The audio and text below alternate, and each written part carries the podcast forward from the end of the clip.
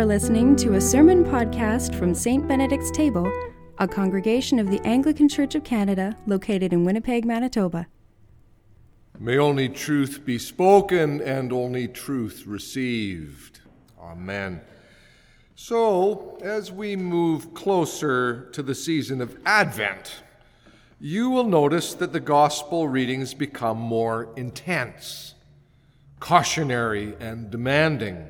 We'll see that pattern extend into Advent, specifically into its opening weeks. First, when an adult Jesus is very much in view, coming with words similar to what we hear tonight. And then, when John the Baptist appears with his dire warnings repent, repent, repent.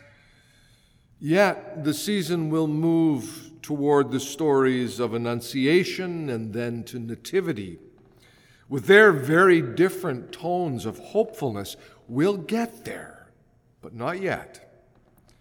For tonight, we have this intense and cautionary message spoken by Jesus in the days just prior to his arrest. There are words about the temple being thrown down, of wars and insurrections, even dreadful portents and great signs from heaven. Then are those words about arrests and persecutions coming for those who continue to try to follow the Jesus way, which might well have left his poor little band of disciples more than a little confused, worried, and unsure. What's interesting here is that the lectionary has matched this very urgent gospel story with an extraordinarily generous and hope filled reading from the book of the prophet Isaiah. Now, Christians can too easily imagine that the Old Testament is all fire and toughness and doom and gloom, and the New Testament is all hopeful and generous. But that's a very thin way to think about our scriptures.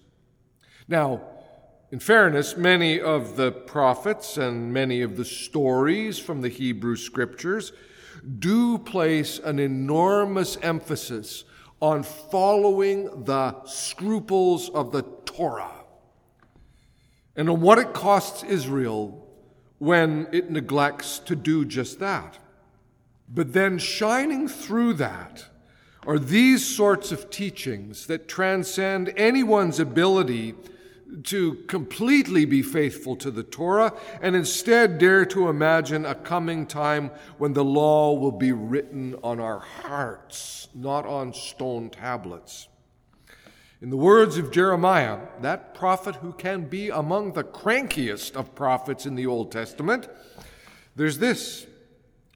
This is the covenant that I will make with the house of Israel after those days, says the Lord. I will put my law within them.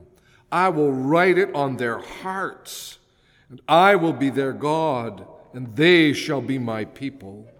So, here from the book of Isaiah, we have this extraordinary set of images for how things should be and, in the fullness of time, shall be.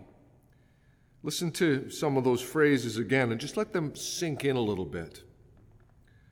No more shall the sound of weeping be heard in the city, or the cry of distress.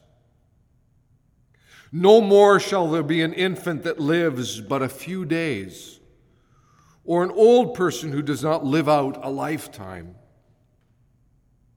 They shall build houses and inhabit them. They shall plant vineyards and eat their fruit. Now, he, he's writing to a people who know loss and exile, who know what it is to have to build a house but not be able to live in it, or to work somebody else's fields, not being able to harvest for yourself. And he's saying, No, no, no, no. There's this vision that says we'll build our own houses and tend our own vineyards and eat, and there's an abundance in that, right? And then the wolf and the lamb shall feed together. The lion shall eat straw like the ox. And perhaps most strikingly, the lines with which our reading tonight began. For I am about to create new heavens and a new earth. The former things shall not be remembered or come to mind. Former things shall not be remembered or even come to mind. This is Isaiah writing God's perspective, saying, God will not even remember the old failings, the old sins, the old brokenness. God will instead offer a clean slate, not even letting the foibles and failings come to mind. It is an extraordinary text full of the deepest hope for a people broken. This poet Isaiah, writes Walter Brueggemann, Isaiah knows that God's coming newness is not contained within our present notions of the possible. What this poet imagines for his treasured city, the subsequent people of faith have regularly entertained as a promise over every failed city. Here, the old city is submitted to the wonder of the Creator, the one who makes all things new. Now, Isaiah, of course, holds this dream and vision for a renewed or a remade Jerusalem, yet several hundred years after he lives, after he uttered those bold and visionary words, we find Jesus in that very same city of Jerusalem, standing at the temple that had been rebuilt after the original temple, the one that Isaiah knew so well, had been destroyed by the Babylonian army in the year 587 before Christ. Jesus is now saying that this second temple, rebuilt as the people returned home from exile in Babylon, and then grandly enhanced, almost entirely rebuilt again by King Herod in the decades before Jesus was born. Jesus is now saying, and this second temple, Herod's temple, is going to fall. Not one stone will be left upon another, which is what happened in the year 70, about 40 years after his death and resurrection. When the Roman Empire marched its armies in and took Jerusalem to pieces in response to the uprisings uh, and rebellions of the citizens of that city. Jesus knows that this old way of being Israel, this old way of thinking about Jerusalem and its grand temple, simply will not hold. The old way served the people well enough in its time, but in Christ has been born a new way as he says in the Gospel according to John, right at the moment when he's driven the money changers and merchants out of the temple. He says, Destroy this temple, and in three days I will raise it up. On which John offers the comment, he was speaking of the temple of his body. The transition from the old to the new the very emergence of the new, right in the midst of the brutal Roman Empire, will not be easy, he's saying to them. They will arrest you and persecute you. They will hand you over to synagogues and prisons. You will be brought before kings and governors because of my name. You will be betrayed even by parents and brothers, by relatives and friends. They will put some of you to death. You will be hated because of my name. And all of those things did, in fact, come to be within a generation or so of Jesus' death and resurrection. With the rise of the Emperor Nero to the throne, the persecutions of Christians began to reach a point of perverse absurdity.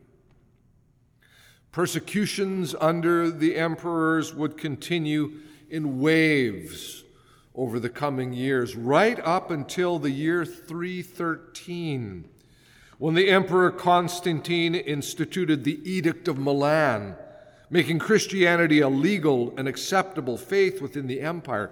313. So, for all those years prior to that, from the year of Jesus' death, sometime in the 30s, up till 313, at the whim of the emperor or the local governor, the persecutions would surge again. Those words of Jesus had a very particular applicability to those ancient times, including the destruction of the temple in Jerusalem, and then for Christians over those next couple of hundred years. But, as N.T. Wright insists, they have a good deal to say to the subsequent church as well, our church. He writes, Wherever Christians are persecuted for their faith, and make no mistake, Around the world right now, Christians are seriously persecuted for their faith in different places. Wherever that happens, they need not only the prayers and support of their fellow believers in more fortunate places like Winnipeg, but also the comfort and encouragement of these words from Paul Don't let anyone deceive you. A chance to tell your story. I'll give you wisdom. You'll keep your lives through patience. These, Bishop Wright continues, these are still precious promises to be learnt ahead of time and clung to in the time of need. And we hold with that Isaiah's bold dream of a time when the wolf and the lamb shall feed together the lion shall eat straw like the ox. God's peaceable kingdom.